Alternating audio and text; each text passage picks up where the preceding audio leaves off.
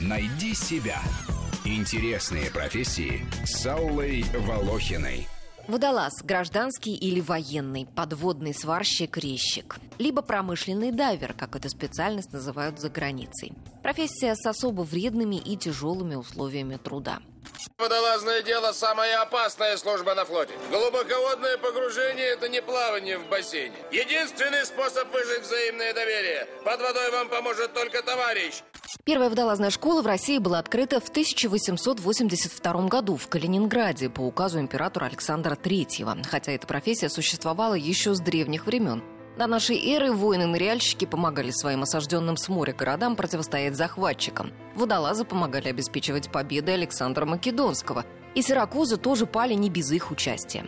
Тогда никакого оборудования у ныряльщиков, конечно, не было, кроме пил, которыми они перерезали корабельные канаты. Сегодня военные водолазы имеют подводное огнестрельное оружие, пользуются навигационной аппаратурой, портативными гидроакустическими станциями для обнаружения подводных объектов, приборами ночного видения. Морские котики занимаются разведкой и диверсиями. Военные водолазы проводят также инженерные работы в военно-промышленном комплексе.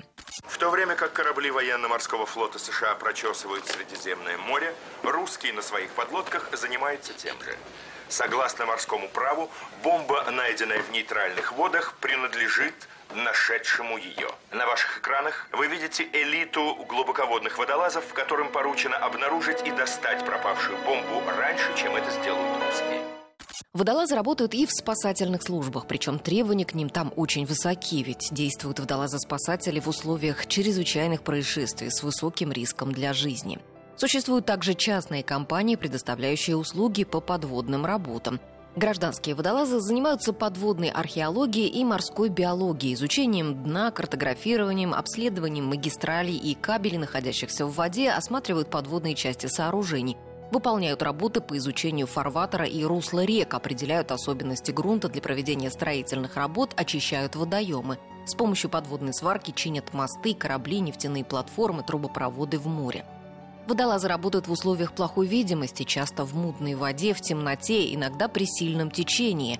У водолаза-сварщика тяжелое водолазное снаряжение, которое стесняет его движение. Ему трудно удержаться на месте, ведь работать приходится в подвешенном состоянии, не имея опоры – как космонавту в открытом космосе. Хотя на спину и грудь крепятся утяжелители из свинца или чугуна, все равно сложно сохранять неподвижность в воде. Они лишь не дают ему всплывать.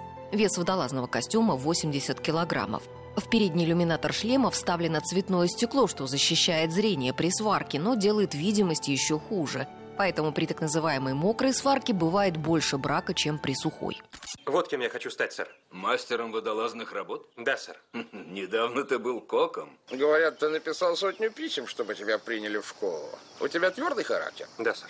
Исследования здоровья водолазов говорят о том, что за 16-18 лет работы у них формируется предрасположенность к сердечной недостаточности и ишемической болезни сердца, инфекционным заболеваниям и повышается риск возникновения рака – Самые частые проблемы водолазов – это заболевания легких и баротравмы уха. Вакансии водолазов в интернете я нашла два десятка в разных городах. Зарплаты от 11 до 100 тысяч рублей.